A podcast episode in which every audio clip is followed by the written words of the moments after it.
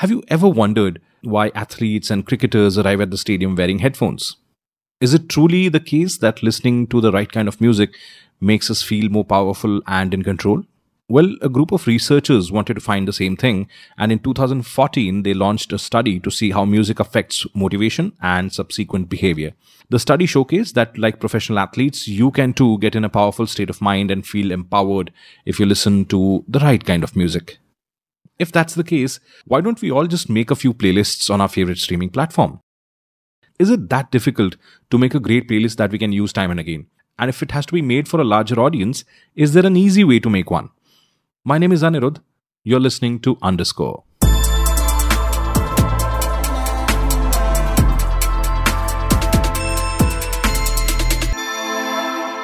Few years back, when I was heading a radio station, it took me good six months to fine tune the active database of the station. Active database refers to the songs that get played on radio.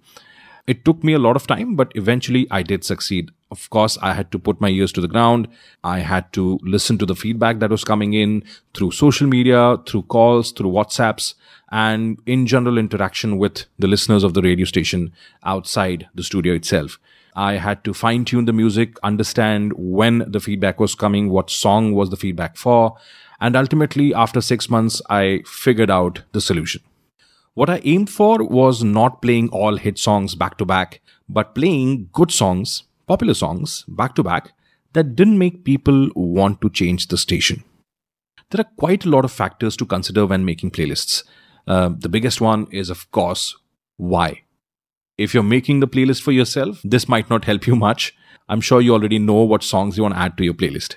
But if you're making playlist for others, you need to have a good understanding of your audience. Uh, building a few demo profiles, of course, helps. It helps you uh, imagine your audience and how they will consume the content.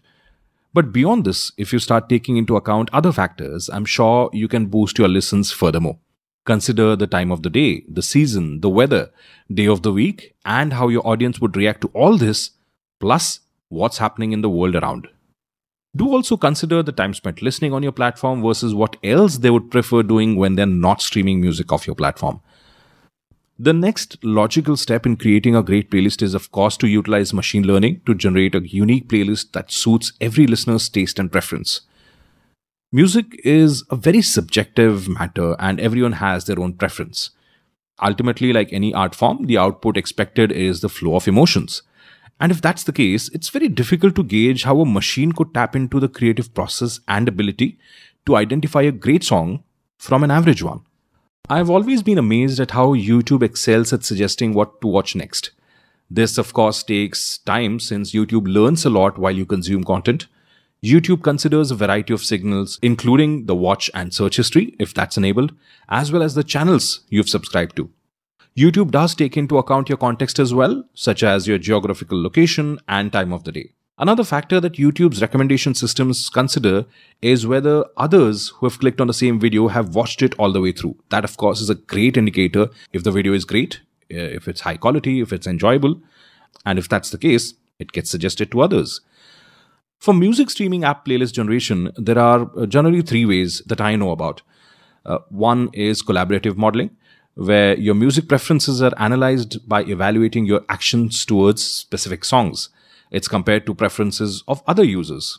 And when similarities are found, the choice of their songs are suggested to you as well.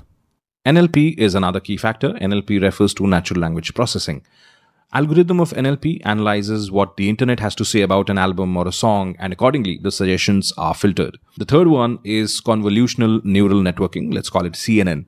Now, CNN is basically analyzing the audio file itself. It analyzes the songs via BPM, audio levels, musical keys, and such. Now, songs with similar parameters are, of course, suggested to you. And that being said, a human being creating a playlist for another person has definitely a lot more personal touch to it. Machines can translate speech to text, but as of now, they don't understand the emotions that are evoked by those words. A neural network understands a beat as an instrument producing certain audio levels at a particular BPM, but it doesn't know why it makes a person nod his or her head. It will take time for machines to become human enough. Underscore is a show dedicated to music, podcasts, and people in the audio business. The show highlights themes and stories from the audio space If you are listening to this on Apple Podcasts, please do leave a rating and review. It really helps the podcast grow and reach a more relevant audience. If you have any other thoughts to share about this episode or the podcast, please do get in touch on LinkedIn. Until the next time, goodbye and stay safe.